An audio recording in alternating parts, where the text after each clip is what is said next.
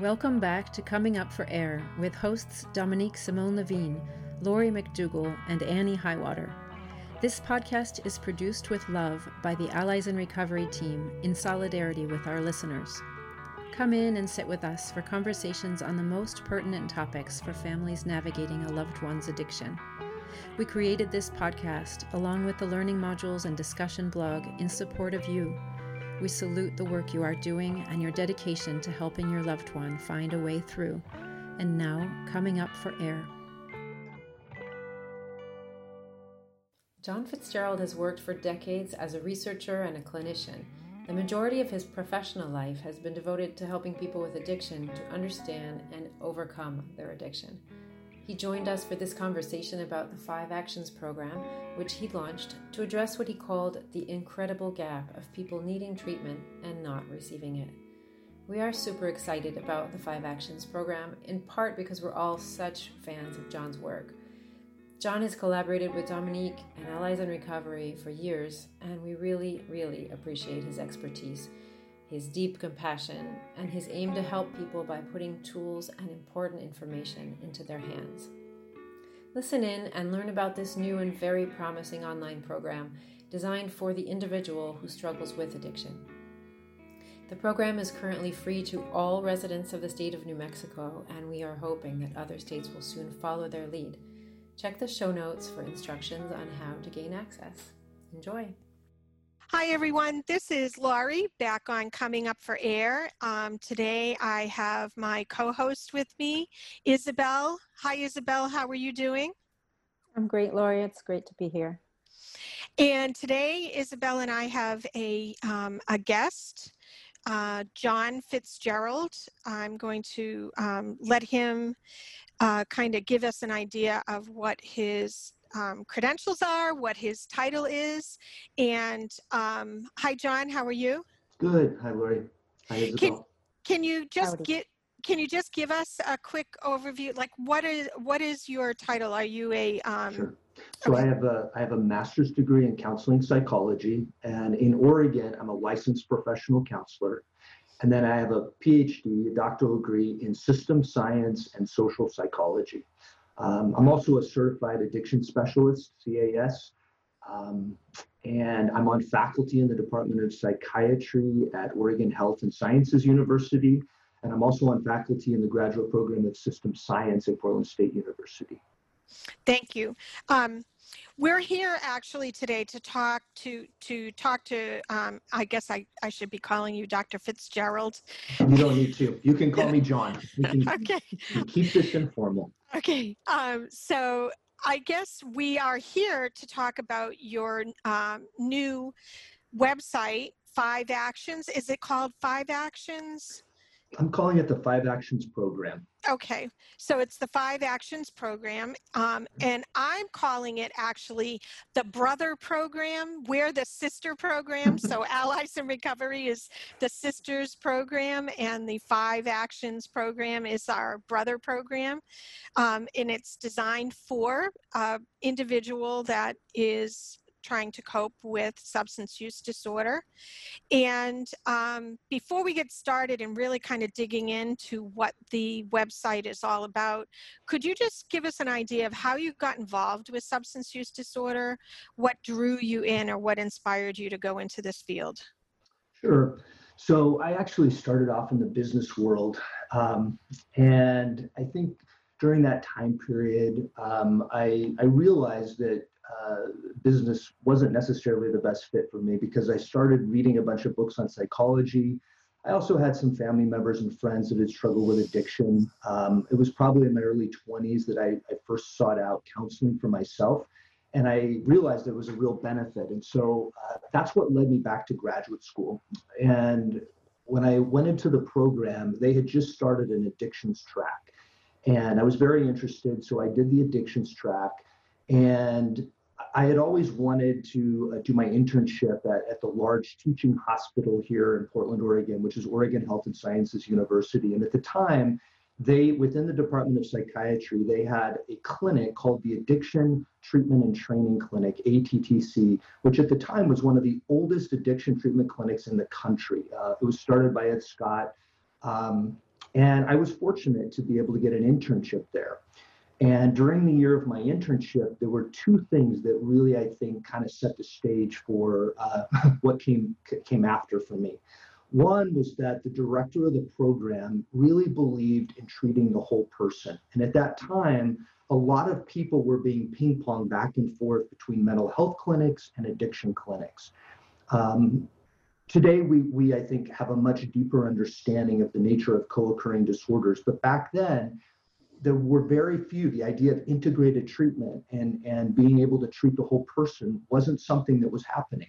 So during this year of my internship, the director came in and people who weren't on a licensure track so that, that they didn't have an ability to work with mental health issues, uh, he let go, which, which was kind of a tumultuous time. And he said, we as a clinic are going to become licensed to do both mental health and addiction. We're going to have one evaluation and we're going to treat the whole person. Um, he also changed the name of the clinic after over 50 years and we and called it the Behavioral Health Clinic. So that was all of that was really instrumental for me in really realizing that we need to treat the whole person. The second was that um, around that same time, a report came out from the Institute of Medicine called Bridging the Gap Between Practice and Research Forging Partnerships with Alcohol and Drug Treatment Programs. Um, in this report, it suggested that over the two to three decades leading up to this report, that we had a tremendous amount of knowledge of, of interventions from research that could help people, yet they weren't being applied in practice. There was this incredible gap. So the antidote to this gap was to create what had been done in cancer research, which was to create these trials where you would have a large university base and you would reach out to all of the practitioners that were doing treatment um, and connect the dots. You'd have researchers and clinicians come together and start working together on behalf of patients. Um, and so, following this report, uh, the National Institute of Drug Abuse uh, created what's known as the, uh, uh, the National Drug Abuse Clinical Trials Network. And Oregon Health Sciences was one of the first five nodes. And again, this was all during the time that I was an intern and kind of growing up in, in this in this time period. And it was very exciting because I was able to participate and meet a ton of researchers uh, and again, I think for me, the foundation was that we need to find a way of bridging this gap between what we do with people who are struggling and suffering and what we've learned from the researchers. Um, so both of those things really set the stage. And then uh, I started seeing patients doing clinical work. I realized that uh, if I was going to run some of my own trials and studies, particularly if I was going to continue in the CTN, that I needed to uh, pursue a PhD. And at the time, I didn't want to go back and work on a clinical degree, so I ended up um, by by looking in my hometown for different programs. And the one that was the best fit was was working on a PhD in system science and social psychology. I didn't really know much about system science, but the way I like to describe it today is that system science is the science of solving complex problems. And so for me, what better problem to try to solve than addiction, which which we kind of call a wicked or a very challenging problem for a lot of people. And so uh, that was kind of the next phase for me was was spending four or five years um, kind of learning about systems and leverage points and applying all of that to uh, to addiction treatment. And uh, eventually, following all of that, uh, I ended up by working in the pharmaceutical industry where I was doing research on prescription drug abuse all over the United States and that was probably the first time that it, it, it I, I, really realized that in many, many areas where people needed treatment, it just didn't exist, particularly in a lot of urban and frontier areas. There were just no programs at all. Um, and I would say that's that was probably starting the, the origin for me of saying, why aren't we utilizing online technologies and developing things that we could reach out to populations of people that actually can't access anything? Um, so uh, it's probably more than you wanted to know, but um, no, no, a bit is, a bit of history. No, and this is good. This is this is really good, and I I um I agree with you. Being able to uh, give the individual access in these like rural areas, and you are right. There is not a lot of treatment um, across the country, uh, and also um, there's also a lot of stigma. I think where people are scared and worried and stigmatized so much that they're afraid to go and get treatment. And I think this option allows people that maybe don't have access to it, maybe they don't have transportation or whatever it is, whatever the barrier is, at least something online, uh, they can really dig in and, and do something for themselves. If you're a family member and you are worried about your loved one, your child, your spouse, and you're looking for answers, I want to encourage you to log on to the Five Actions program and spend some time going through the videos, particularly the videos that resonate with you. You can you don't need to go in any order. You can look at the titles of the videos and how it's laid out. There's a lot of content, but you can go in in any way that you want and connect with some of the videos, watch some of the content, see if it resonates with you, and it may help you to understand better the nature of the problem and what the solutions are that we have available. Let's return to the conversation you're listening to on Coming Up for Air, produced in partnership with alliesinrecovery.net. So, can you just give us an overview of the Five Actions program? Sure. So, uh, just to follow up on that, um, you know, part of the challenge of our current addiction treatment system is not only that there's many areas where there is no treatment available, but it's also the fact that we know from um, we have a big federal study called the National Survey on Drug Use and Health that that really about 10% of people that could benefit from treatment actually receive it. And there's a lot of reasons. You mentioned some of those about why people don't access treatment, transportation, not having insurance.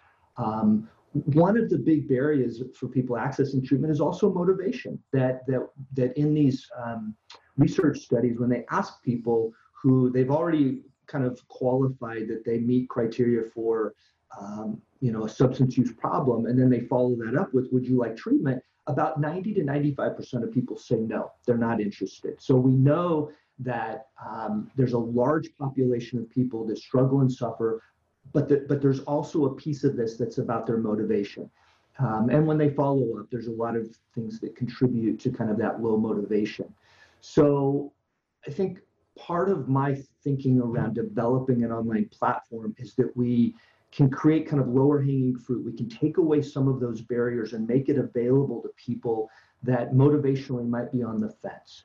Um, so the idea behind the five actions program has always been that for the end user, um, you know, ideally it's free or it's very low cost. So uh, people are not spending hundreds of dollars or thousands of dollars to be able to access help. They're able to access either for free or for a very small amount of money that's that's not a barrier for them to be able to get a hold of this program.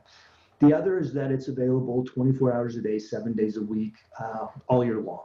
So we know that motivational windows open up, that people, you know, uh, wake up in the morning, they have a hangover, they had a really bad night, and all of a sudden they're like, you know, I really think I need to do something about this but it happens to be Sunday morning, everything's closed. So by having an online platform available that people are aware of, they can pop onto a program and they can start learning about addiction and they can learn about different types of treatment approaches to help them um, when they want to from, from the comfort of their own home. They can do it at any time they want.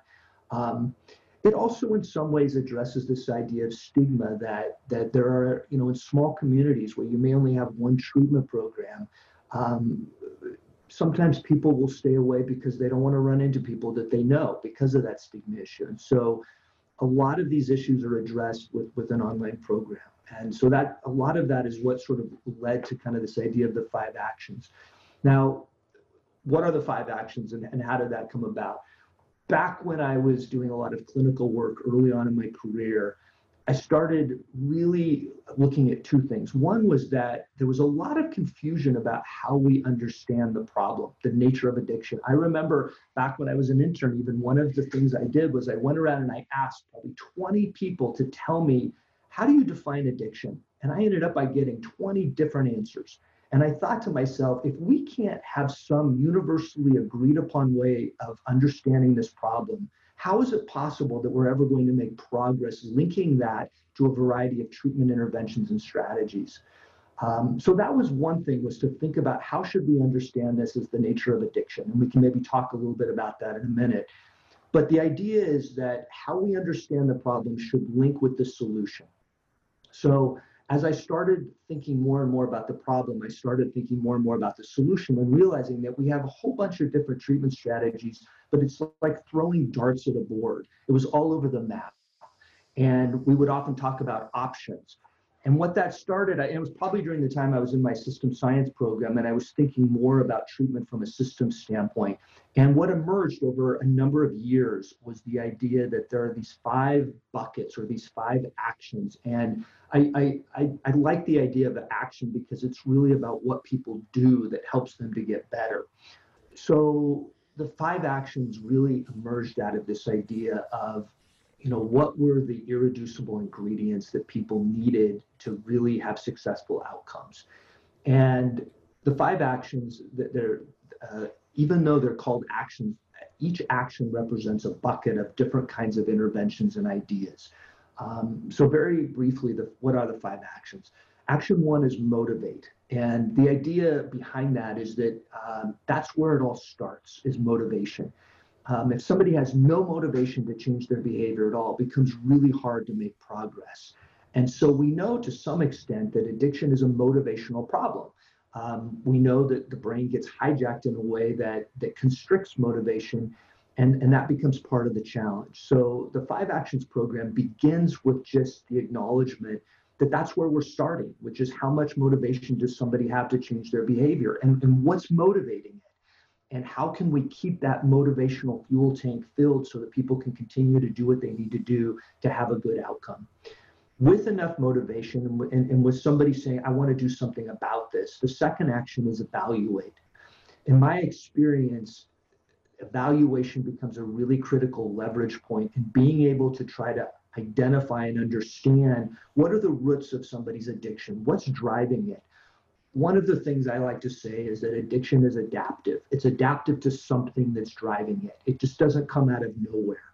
So the importance of the evaluation is for us to try to understand what was the origin of it, what and what continues to drive it. But it also goes back to what I said earlier, which is that we want to treat the whole person. So therefore, when we're doing an evaluation, we want to not only address addiction, but we want to address and evaluate the other co-occurring disorders.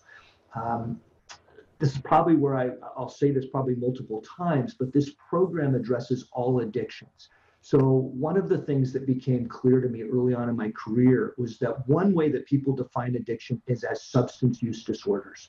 And, and it becomes very constricting to say that this program is a substance use program. I say that this program treats all addictions because one of the things that we've learned from research is that behavioral addictions, sex, food, gambling, technology, hijack the brain in similar ways as substances. And so, in some ways, part of my clinical experience also is, is that when somebody shows up for treatment, often they have a combination of both substance and behavioral addictions. Um, but that becomes really important to evaluate. I want to know what are all of the different ways that you are using addictions to adapt in your life. Because if we go after one addiction only to have you continue to suffer and struggle with other addictions, we haven't really solved the problem. We've just moved, kind of uh, pushed the balloon in one end and it's popped out the other. So, what we really want in our outcomes is to address the entire package of addictive behavior. So, evaluation is really important. Out of that evaluation, come three separate buckets where we want to look at interventions the resolve bucket, the manage bucket, and the create bucket. The resolve and manage bucket are really about solving problems. They're, they're saying, what is it that, that uh, in the sense of, of symptoms and problems, what do we want to reduce or to go away? The third bucket, the create bucket, is about what do we want to bring into somebody's life? Essentially, um, how can we improve the quality of their life? Now, one of the questions I get a lot is what is your program built upon? Is it evidence based? And the model that I've used to kind of structure this whole program is known as the contextual model. It's one of the best models we have or theories for um, what is it that contributes to good outcomes from psychotherapy. So this is a this is a large model around looking at, at treatment and psychotherapy. And what this model suggests is that there are three pathways to good outcomes, and good outcomes being a reduction of symptoms and an enhanced quality of life. And the three pathways are the first pathway is healing relationships. So in this model, the healing relationship would be the therapist. But if we broaden that, healing relationships can be a lot of things. It can be anybody who we can bring into your network to help you with what you're struggling with. The second is expectations, the idea that we really align ourselves between the problem and the solution.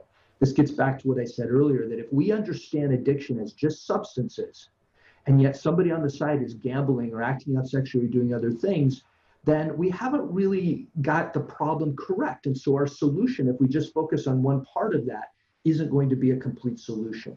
So the second pathway is that we really, working with people, we have to have an alignment around expectations. And the third pathway is then, okay, once you have a good relationship and you've got the expectations right, then you've got to do something. And this is really where we would say this is where the evidence based practices are. This is where you actually do the behaviors. This is really where the five actions fits in. And so, in some ways, um, part of throughout the program, I am not arguing that people can go online and watch a bunch of videos and change their behavior. People need people to succeed when they're if they're going to get through this program.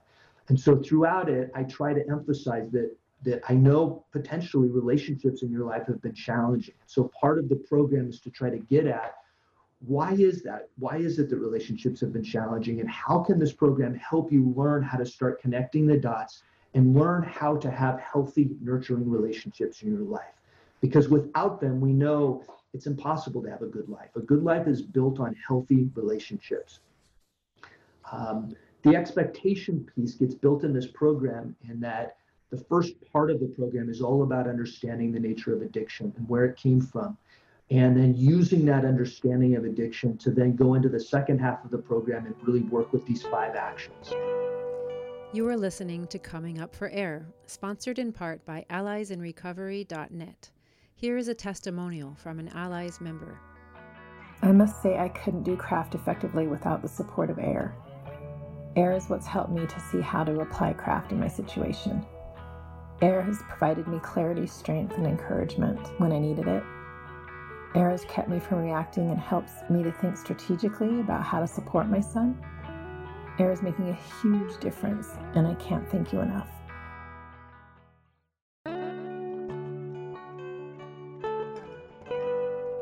Thanks to our partner, alliesinrecovery.net. Now back to coming up for air. I want to just kind of stop you there and, and just um, hopefully kind of make a few connections between mm-hmm. like CRAFT and everything that you're saying.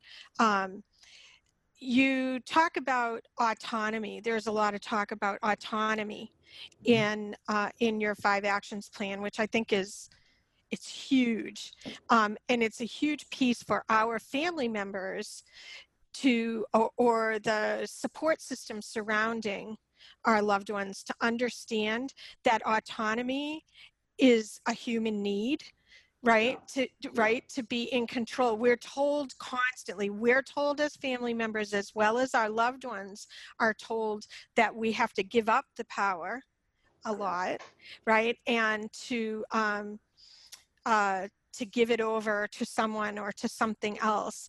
And i am not convinced of that. I am mm-hmm. convinced that really what needs to happen is I need to um, have, po- I do have power.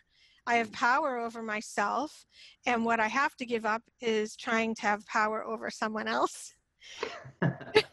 right? Yes, yes, and, yes. and um, so it really, everything, um, having been on the website and kind of going through these, uh, um, videos that you have on there, autonomy happens to be one of the um, one of the topics that really, really stood out to me that isn't that exactly what happens between families or the people surrounding uh, our loved ones with substance use disorder is we're not allowing autonomy. We're not allowing people to make decisions for themselves. So and what i mean by that is like things like we insist that they have to they need a particular kind of treatment. And so no you have to have that. You have to go into this treatment. It has to be residential or it has to be um, 90 days or they should be going in for a year versus giving them the option to pick or to i don't even i don't even want to say the option to pick but mm-hmm. Giving them the autonomy or empowering them to make decisions for themselves. Yes yes. Um, all all valid. I i think you know in some ways one of the things that I, I, have realized throughout this whole time that I've worked in this field is that fear really permeates a lot of this, particularly for parents. That get so worried. I mean, I, I'm a father, I have a 16 year old son. And so when, when fear takes over, there's a part of us that wants to control and, and to try to, um, you know, motivate good outcomes, particularly when it comes to our kids. I, I think in some ways, part of this program goes deeper than other programs I've seen into the nature of trauma and, and, and really the fact that trauma permeates so many families. And, and so for a lot of people who struggle with addiction, there's a huge emphasis in this program on understanding trauma, not necessarily the fact that everybody has diagnosable PTSD, but the idea that trauma is an overwhelming emotional experience for that time point in life where the person doesn't have the capacities to deal with it. It's overwhelming. And when experiences are overwhelming, the body and the brain take over and go on autopilot and in some ways help people get through traumas. The problem is that there's a price to be paid in the brain and body when we've gone through trauma. And part of that price is that our emotional development gets constricted in ways that we start going through life trying to to live more out of our head less out of our body because our body is it's it's painful to feel overwhelmed and we start trying to control things. We, we start trying to, to prevent being overwhelmed again. Because because feeling overwhelmed is painful addictions nicely step in and become these adaptive processes that help people to sort of manage their um, unregulated emotion in their body from trauma. I think that parents who get caught up in wanting to help their kids with addiction are also being traumatized because at the heart of it is the fear that um, you know my loved one's going to die. I mean that that drives mm-hmm. this fear, and I'm going to do whatever I can to prevent that. Mm-hmm. And so, in that sense, I can convince myself that that I know what's right, that you have to go to treatment, you have to do these 90 days, you have to get on this medicine. And we, in some ways, start getting very prescriptive and very controlling, in some ways, be- because we have fear driving it. So, you know, I like what you said. The autonomy piece is really about options. And it's about, I think, again, going back and understanding what is this nature of this problem that I'm trying to solve here? What's driving it? And if what's driving this problem for my loved one is partly this underlying trauma that's untreated, and then for me, being part of a family system where I also am being traumatized because I'm seeing somebody who I love going through something and I seem that I don't have control over it. I can't control what they're doing to their body. In some ways, my body now is being traumatized, and I'm going to try to do whatever I can to get out of that state. And so often, what I find is that you know, with parents, when the kid goes into treatment, all of a sudden the anxiety goes down. I'm not being traumatizing where they're safe, they're in treatment. Right. And yet, you know, recovery is more of a marathon, it's not a sprint. And so, in some ways, part of this process for all of us, whether it's the person going through um, recovery and working on their own addiction, or for parents, part of it is us dealing with our own trauma, our own fear, and also our grief, our loss some of these very challenging emotions that I think in some ways we um, um, they run parallel. They, they run parallel and, and and you know I think that's what we share in some ways as parents we share those with our kids that we don't want to feel overwhelmed and yet this whole experience is overwhelming. Right, and we end up trapped in this cycle where we're right we which speaks which goes back and speaks this this autonomy piece goes back and speaks to motivation, I think. Yeah. And um, your your talk on motivation, uh, to me, it, it says it in a nutshell. So we as family members are trying all we can to motivate them, but it doesn't seem like anything that we do uh, helps to motivate them in the way that we think that is necessary.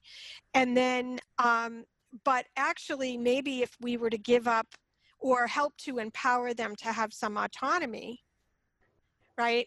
That yes, and at the same time, I think that that what you've learned and why I'm such a, a, a big fan of CRAFT is that CRAFT understands motivation a bit differently than than I think some of the other types of interventions where we overwhelm somebody and say, look, if you don't go to treatment, you know, here's what's going to happen. I love CRAFT because it operates motivationally on a different level. And so what you learn from CRAFT is a bunch of tools and techniques to really in some ways increase the internal motivation of your loved one to make a good decision for themselves instead of externally pushing and trying to motivate by begging, pleading, threatening, CRAFT is doing the opposite. It's actually through your behaviors and what you do as a parent, you're rearranging the environment in a way that increases their internal motivation so they can say, you know, I think I need to do something about this. I think I might want to go to treatment. And the autonomy piece of my program comes in that says, okay, there are a number of options for treating addiction. And you, as the person going into this process, should have some autonomy over picking what you want to do. I mean, a good example would be addiction medicines. I, I always believe that people should know what those options are, but that the patient should always have the option of choosing and picking whether they want to use a medicine or not, if it happens to be available for their particular addiction. So that's again another piece of this autonomy is what we want to do is say, it's up to you to choose my job is to help you understand as best I can the nature of what you're struggling with and what the best options are for you. And then you get to decide what you want to do. Right. It's really about empowering the individual, which I which I wish that like when going back to let's say an emergency room visit, you know, there's so much stigma. There's there's so um, such a struggle within the emergency room and that whole system that why would an individual if they're given the option to go to treatment and really that's the only option. The option that they give you at the end of an emergency room visit is here's some pamphlets to some meetings and do you want treatment? And everybody knows that means going into detox mm-hmm. right and possibly going away for a period of time.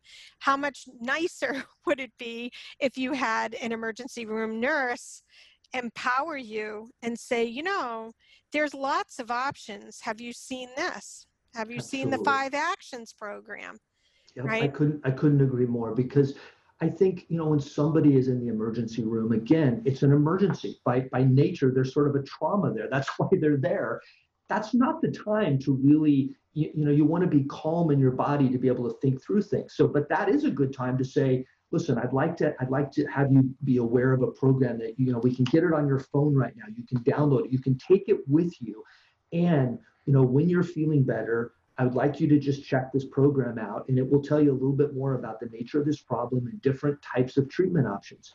I, I want to be clear the five actions is not a substitute for traditional treatment, for face to face treatment.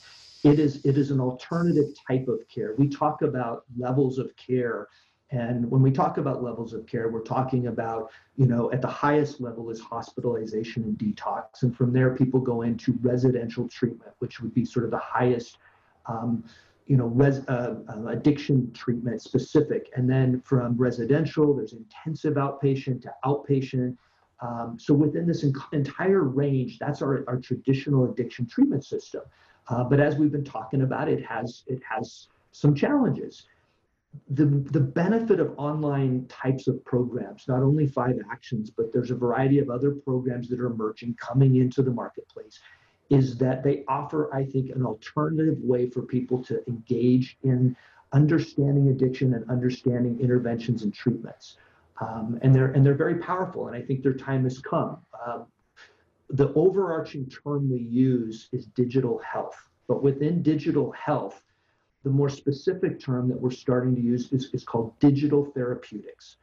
Um, and you know, in some ways, we're kind of borrowing off of pharmaceutical products. Some of the companies are actually that are building digital therapeutics have, have actually, in some ways, tooled their companies off of pharmaceutical companies where they are taking a digital therapeutic, they're running trials, they're submitting that data to the to the Food and Drug Administration, the FDA, to try to get a, an approval for their product. Uh, but we are absolutely in the age now where we are going to start seeing more and more digital health or digital therapeutic tools out in the marketplace. One of the big differentiators for digital therapeutics is the idea that, you know, if we think about digital health being education, e learning platforms, which is really more where I would put five actions right now. Digital therapeutics are the idea that there is a digital online app intervention that we actually have evidence to show that it changes behavior. Right now, there are very, very few programs out on the market, none that I know. There's a few that have a, some evidence in the addiction space, but this is an area where um, there, there's not a lot of, of research that's been done that shows that these programs actually work to change behavior. That's where we're headed.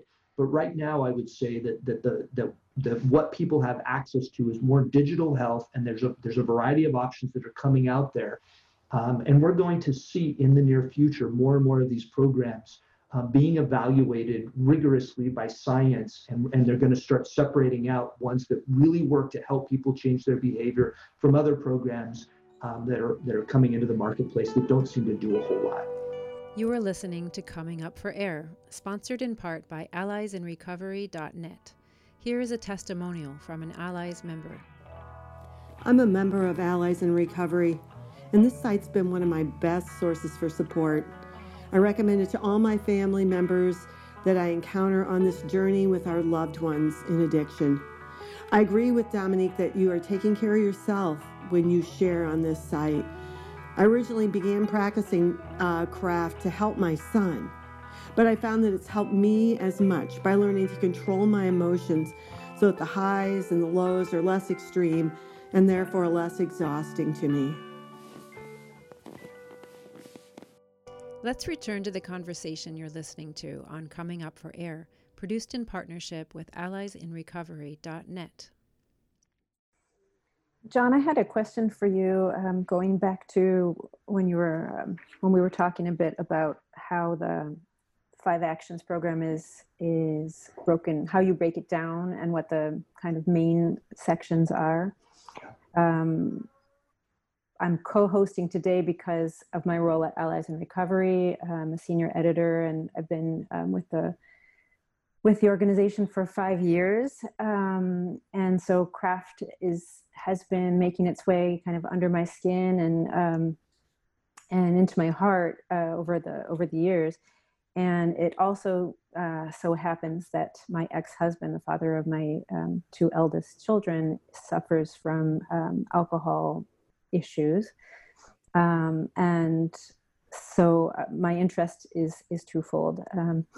Uh, I wanted to ask whether the the focus whether for you um, part of the reason that you focus so much uh, at the beginning of the program on uh, childhood or adolescent trauma, um, the ACEs and all, does that have to do with um, creating compassion for yourself uh, as the, the, the person using the program, the the person with the substance or other addiction um, issue? Well, I, I think it starts with the idea that one of the things we know about a good life is that it's built around relationships. There's a wonderful TED talk. Uh, I think it's about a 10 minute talk about the Harvard study that's been going on for 80 years, where uh, every year they've been interviewing this cohort of people. And, you know, one of the biggest findings that came out of that study was that when you get to the end of your life and you look back, one of the things that you'll say is that it's the relationships that make my life. So I focus a lot in the five actions on on, on, on what happens with relationships early on that goes south and why is it that people choose to enter into relationships with addictions versus people so one of the big leverage points that a lot of people are, are, not aware of, I'll talk just briefly about it, is the idea of attachment theory and attachment. This is uh, one of the longest, oldest, uh, longest standing theories we have on human relationships, comes from John Bowlby.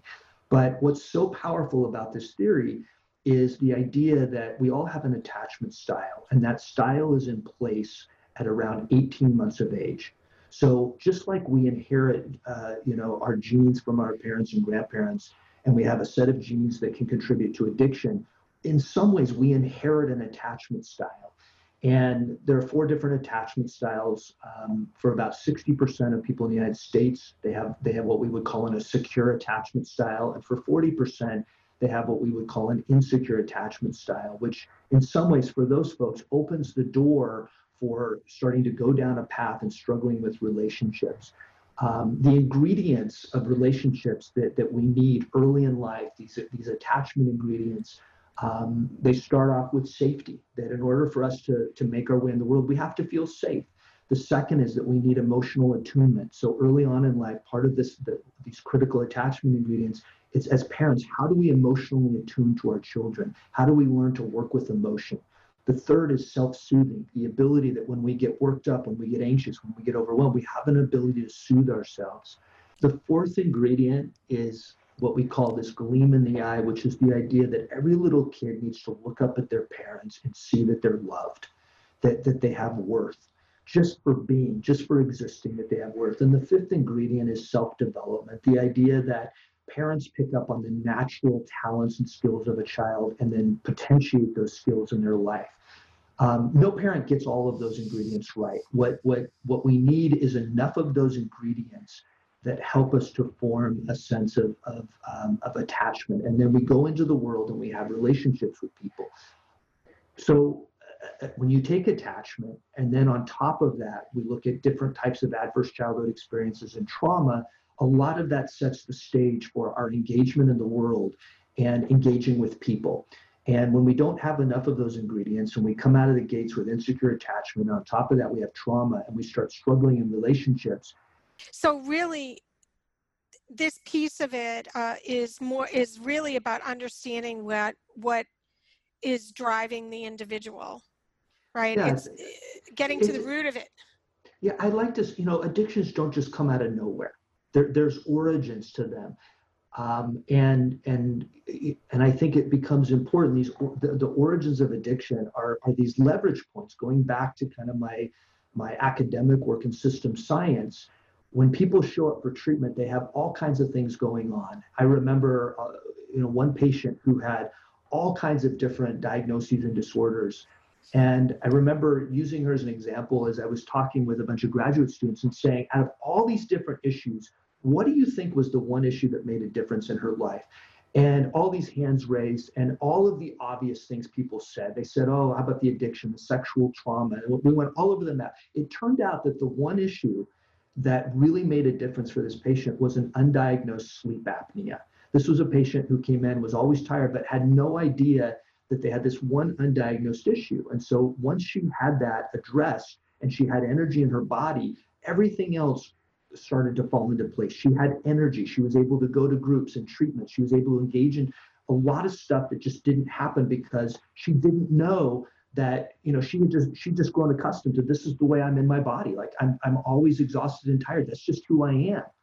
So I think again that that attachment, trauma, ACEs, co-occurring disorders, when people have a, a, a, you know they really truly have an anxiety disorder or depression, but it doesn't get picked up early in childhood, and then somebody learns that they can take a drug and that actually makes that issue better. Mm. In some ways, again, that's adaptive. So it's true that that part of our work is to go back and say where did this come from and where are these leverage points that we can start looking at to kind of pull back what's driving the addiction uh, i think one of the challenges for people in recovery is that if they put most of their focus on the addiction itself and very little on what where, where sort of the origins or those early leverage points, they really remain at risk for relapse at some point. Right. Um, John, would you say you have there's an ideal utilizer for your program, or when you were creating it, who who were you targeting, and who do you think it works best for?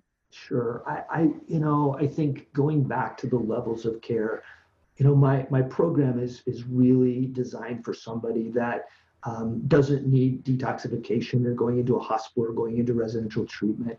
Um, it's it's designed for somebody mostly who is still engaged in the world, who's working, who's busy, who's trying to manage a family, who's doing a bunch of things, and they're saying, you know, I, I'm not really sure I want to go to treatment, and I'm not really sure I have a problem. And so again, this is low hanging fruit because they can take it with them. They can watch a few videos. they can kind of test the waters a little bit and start saying, huh, maybe there is something here that I need to look at a little bit more.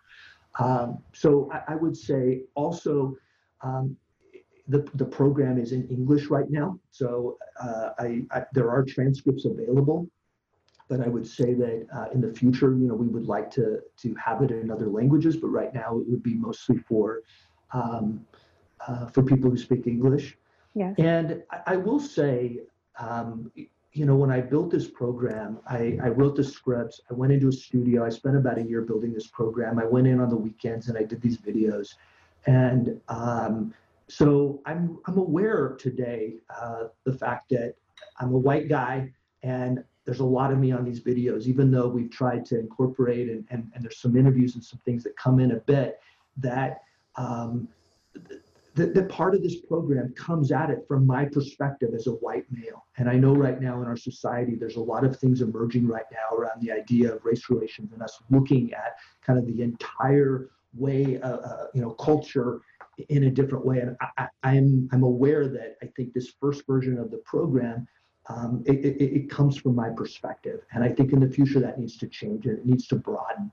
Uh, and I'm aware of that. And I just put that out there that um, that that needs to happen. Um, but I also put out there the idea that we also know that addiction cuts across all races, all genders, everything. That that it's not something that um, that discriminates. Everybody, all you know, all personality types, uh, struggle with addiction. So in some ways, the content and the idea behind these interventions, the idea behind attachment cuts across to everything. So there, there's a piece of this program in terms of the content and the ideas um, that that I think are universal. They're, they're, they're they cut across all humans, and yet there's other pieces of this program that I I do believe. Um, uh, that, that, need that need more. That needs. Uh, I, I, think some new pieces need to come in.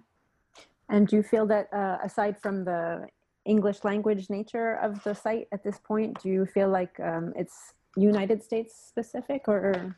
Not necessarily. I, I think, uh, again, you know, clearly that's been my context in which I've been raised and lived in the United States. Um, I, I, think in some ways what I've tried to do in each of these videos is is to is to tell stories as much as I can and to try to take what we've learned from research um, and put that into a language that, uh, as best as possible, can reach the broadest audience. That said, I, I do think that um, we've done some assessment, and I think the educational level is probably more high school in terms of, you know, maybe eighth, ninth grade when you actually look at the content and the words used. Um, I know in the United States that we've got, I think, what, 25, 30% of people that drop out of high school. And so it may be that, um, you know, for people living on the streets and, and not having a lot of education, that parts of this program could be challenging for them. So I would not want anybody to think that this program is, you know, um, is has the same utility across uh, across all populations. If you're a parent and you're worried about your child your spouse or a loved one, I want to encourage you to log on to the Five Actions program, and you're going to get access to about six and a half hours of some really uh, interesting content that can help you to understand the nature of addiction and a variety of solutions for this problem. One of the unique things about this program is that it goes beyond addiction and it talks about a variety of other facts around attachment, adverse childhood experiences, co occurring disorders in ways that I think can empower you to understand better what your loved one's struggling with and also give you a variety of ideas about different tools that can help in terms of interventions. You, there, you can go through the program in any order that you want. It may be that you, after you've gone through it, you'll you'll know better how to introduce it to your loved one because you know them better than anybody. And it may be as simple as just saying, "Hey, I checked out this new program, and I'd like you to just be aware of it and take a look at it when you have a chance." Uh, the fact that it's online, it's 24 7, it's just a domain name. They can pull it up on their phone, their, their tablet, or their computer makes it really easy to access. Let's return to the conversation you're listening to on Coming Up for Air, produced in partnership with alliesinrecovery.net. I have a question. So, um, I, I, I guess maybe it's a bit of a dilemma. What would you tell families how would you tell families to present this program to their loved one with substance use disorder? Because i have this i have this belief like i get very nervous um, helping families to be aware of what's available for their loved one because because i find that they take that and they run with it and they're oh look there's this there's this there's this. And i'm like well you know i i think it would be much better if we kind of sat back and waited for mm-hmm. opportunities to introduce things so i think this would be a great resource for someone to um, offer to their loved one but just give us some tips on how we could do that.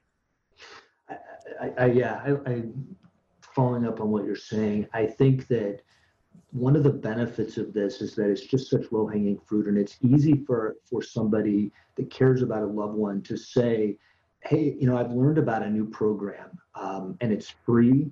And you can go on and you can watch some videos and you can check out some stuff and I just wanted to make it available to you. I think that it might be something that could help you.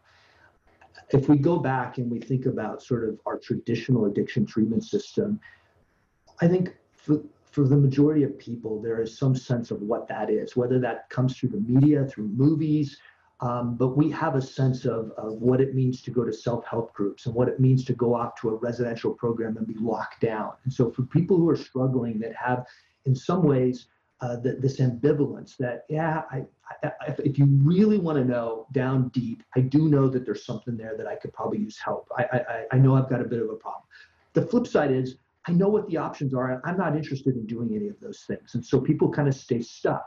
So what i like about this is the idea to say you know instead of going to the extreme and going into our traditional treatment system this allows you to enter into kind of a new tool that again you can use it whenever you want. And i think one of the things we've learned from people with addiction is that it's about motivation. And that motivational window we never know when it opens up um, back when i was working uh, in, in community-based treatment at the clinic one of the things that we really were aware of is that when the person called and said you know i, I want to see if i can get an intake and get in that we've actually done research and every day that goes by that you don't have that person in the clinic doing the assessment is a day that they likely aren't going to come back. Those windows open up and they can be very very small.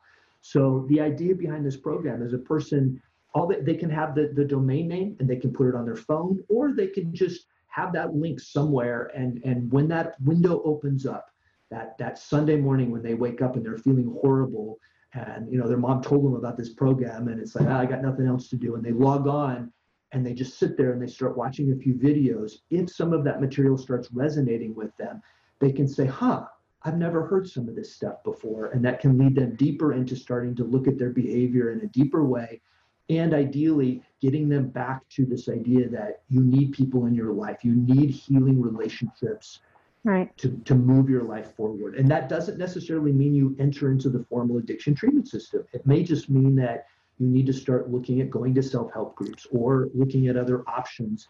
Um, you know I, put in the program you know yoga is, uh, is, is something that i'm a big fan of going finding a good yoga studio finding a sangha and starting to just work with the body in yoga that can be incredibly healing for people so um, i've heard this your program referred to as self-treatment. I know that Dominique has used that term um, to talk about the the site, the program. And I'm wondering, um, this is to add on to to Laurie's question about, um, you know, CRAFT shows us as the family member when to know uh, when that moment of opportunity is actually presenting itself and when it might be appropriate to come in with a couple of treatment options. Um, so, would you agree with this this uh, label of self treatment? Because it, in listening to you talk about it, uh, it also seems to me that in a way it's almost like like a like a triage or like a, a way to to almost determine do I have a problem? Um, do I need additional help?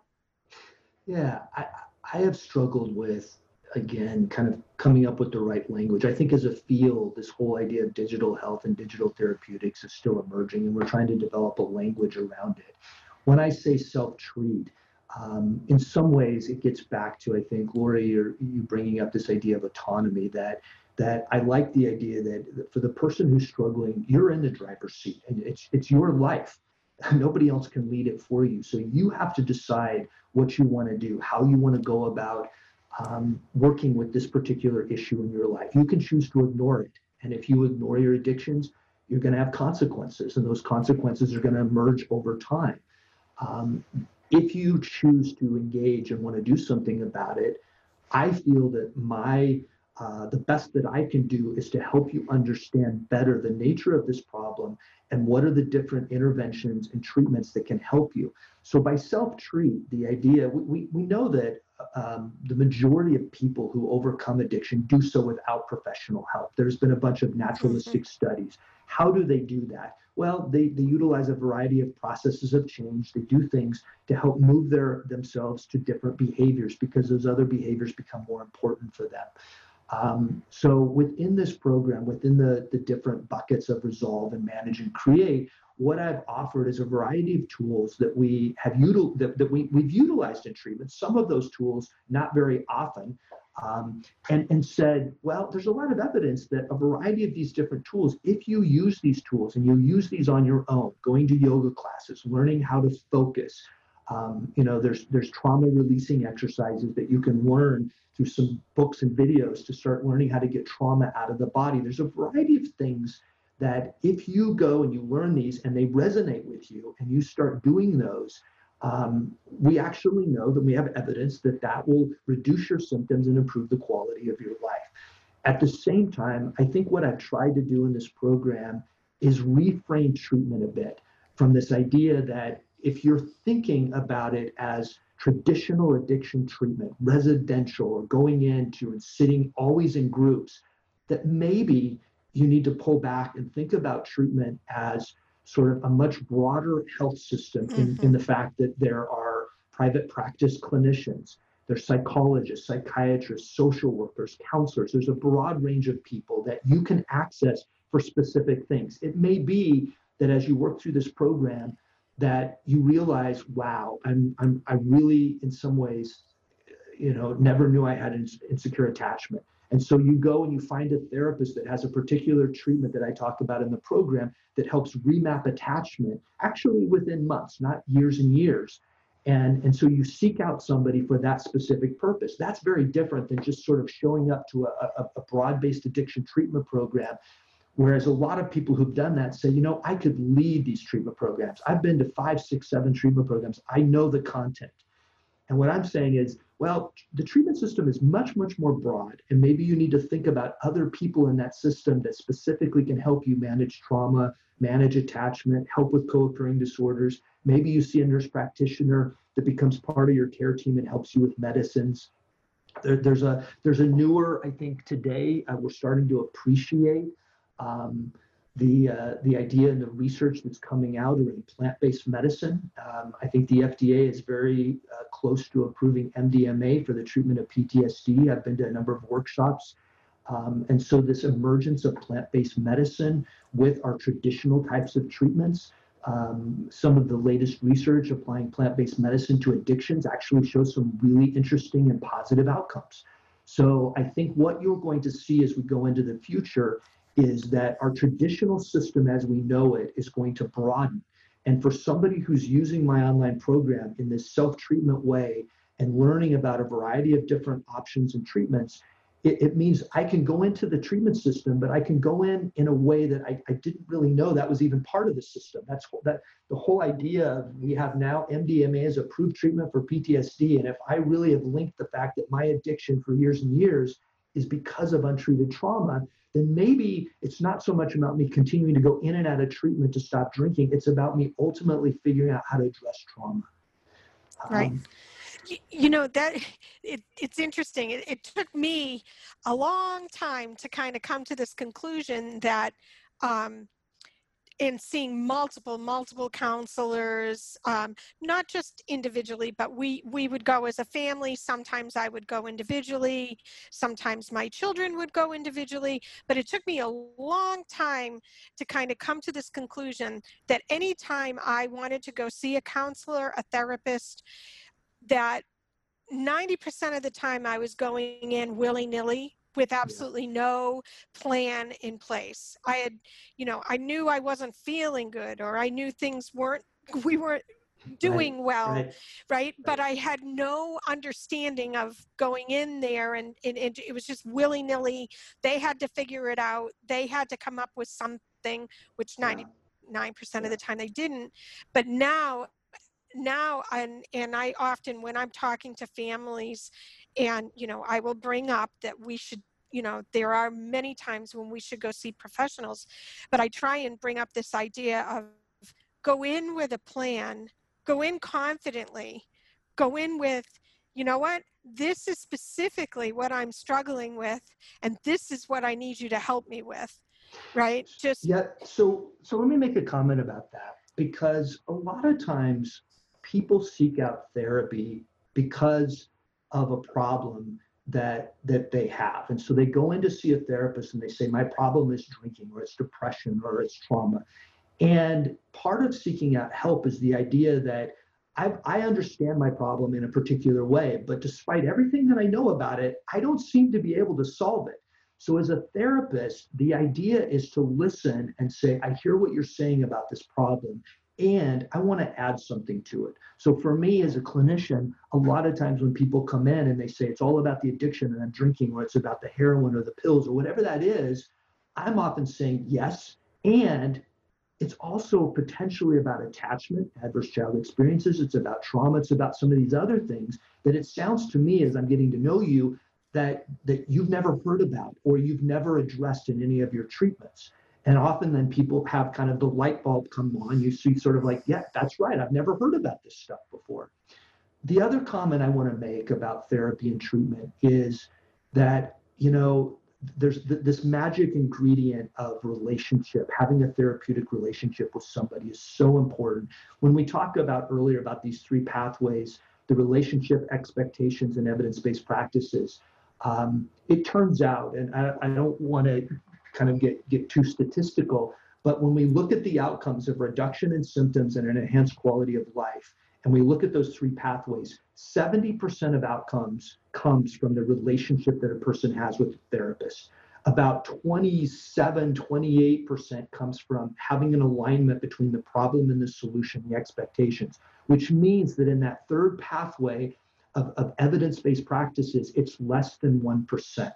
So just to be clear what that means, it doesn't mean that the, that the actual evidence-based practices aren't important. What it means is that we don't have one practice or one treatment that is better than all others. So the variability, the differences between treatments when it comes to outcomes is, is less than 1%. What that means is it doesn't matter which one you pick, as long as you have those other two pathways in place and the one that you pick, you go fully into it. So if you want to use 12 step facilitation, great. If you're a cognitive behavioral therapist, great. Whatever that is, it's really important that you go into it. But the idea that we're going to say that one treatment or one program is better than another, absolutely no research for that. Any program, if, if you're a parent and you're trying to figure out a treatment program or going to see some some program for your kid and they're saying we have the best program we have the best outcomes we're a lot better than everybody else i would run the other way because in some ways um, there's just no evidence that we have one program or one treatment that's better than all others. The last thing i want to say and really emphasize is that within that relationship of therapy a lot of times when i first meet with people and i start working with them and i say tell me about the therapy you've had. Tell me about the treatment. And they'll start talking about it and I'll say, So has it all been talk therapy? And they'll look at me like, What do you mean? What other kind of therapy is there? And I'll say, Well, you know, part of therapy can also be somatic. It can be about talking about the body. So and so right now as I'm talking with you, I can say, let's just stop for a minute. What are you noticing in your body? What are you feeling right now as you're just sitting there with me? And for a lot of people, that's a very different experience. They're used to thinking about therapy and treatment as talk therapy. I'm going to go in, I have a problem, and we're just going to talk about it. And one of the things we know about good outcomes is that part of it is getting into the body and working with emotion and being able to work somatically with the body. Clearly, that is the answer with trauma. You cannot you cannot treat trauma if you don't work with the body because it's in some ways in the body But I would go so far as to say, even beyond trauma, when we're talking about even addiction and I'm talking with somebody, part of working with the body is to help them to access their shame and their grief and not just talk about it not just say well i'm, I'm bad i'm broken to you know in their head but i want them to stop and move into their body and actually what is it what's your experience feeling the grief and the loss of what happened to you as a child? As we're exploring when you first started drinking and we back that up and we look at what happened to you right before that what, what are you feeling right now in your body? What's emerging in your emotions? That that in some ways is the magic of treatment is going in and starting to work with emotions and I, I, just want to be really clear about that and make sure people understand that there is something other than just talk therapy. It's always a blend. It's not always emotion but it's a blend of talk therapy and working with the body.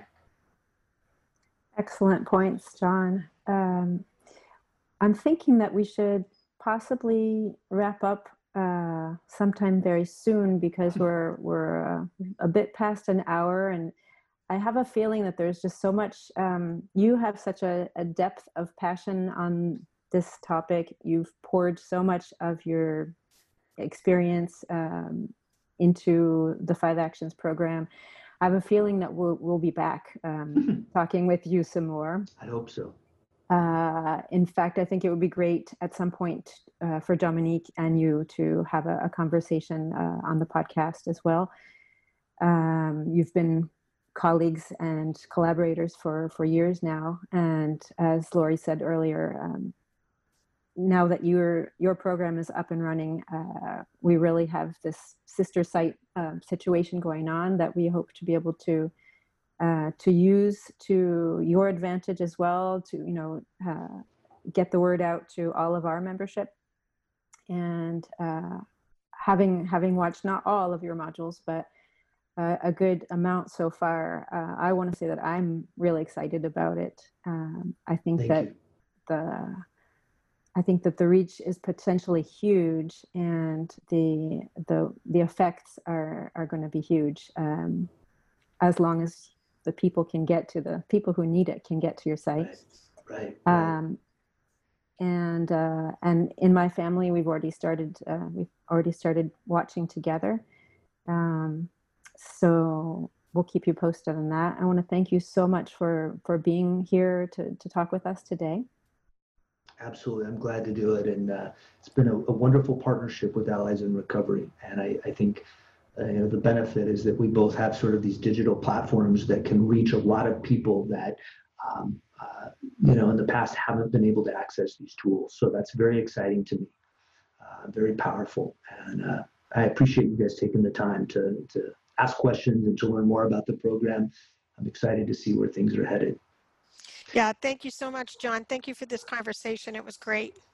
Absolutely. Thanks for listening. We hope this episode of Coming Up for Air spoke to you. If you're listening in today on a podcast platform that isn't the Allies member site, please take a moment to give us a five star rating. This helps others find the show more easily. If you have a suggestion for a new topic or guest for the show, please reach out through the Contact Us form on alliesinrecovery.net. Special thanks to our hosts, our guests, our production team, and Michael Mauboussin for the original music composition.